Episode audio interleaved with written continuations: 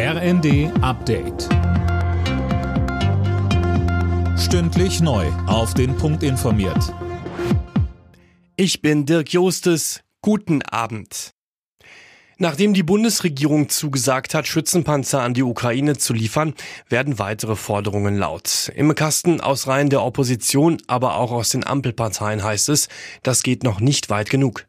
Ja, in Absprache mit den USA hat der Bund ja nach langem Zögern entschieden, jetzt doch Marderpanzer und Patriot-Flugabwehrraketen zu liefern. Von Grünen, FDP und auch der CSU heißt es, Deutschland soll auch die Lieferung von Leopard-2-Panzern vorbereiten. Der ehemalige Generalleutnant der Bundeswehr Carter gab im Weltinterview aber schon jetzt zu bedenken, jedes neue System verlangt wieder neue Ausbildung, neue Lieferketten und andere Munition. Kaum in Kraft getreten ist Russlands einseitige Waffenruhe in der Ukraine wohl schon wieder gebrochen worden. Kiew meldet, dass Städte im Osten des Landes angegriffen wurden, darunter Kramatorsk. Das russische Verteidigungsministerium sagt dagegen, die Armee halte den Waffenstillstand ein.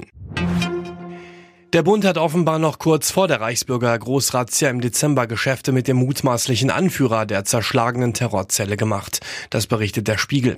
Mehr von Nanjo Kuhlmann. Nur zwei Tage bevor bei Heinrich dem 13. Prinz Reuß und 24 weiteren Terrorverdächtigen die Handschellen klickten, hat ihm das Bundesfinanzministerium ein größeres Waldstück in Thüringen verkauft. Das geht laut Bericht aus einer Antwort der Regierung auf eine Anfrage der Linksfraktion hervor. Der Kaufpreis soll demnach bei rund einer Million Euro liegen. Durch ist der Deal aber offenbar noch nicht. Wie es weiter hieß, soll der nicht mehr genehmigt werden.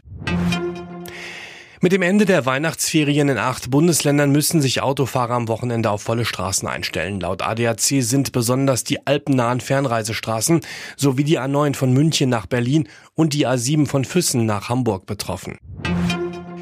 Bei der Vierschanzentournee hat der Norweger Halvor Egner Granerüt das vierte und letzte Springen in Bischofshofen gewonnen und sich damit auch souverän den Gesamtsieg gesichert. Bester Deutscher in Bischofshofen war Philipp Raimund auf Rang 12. Alle Nachrichten auf rnd.de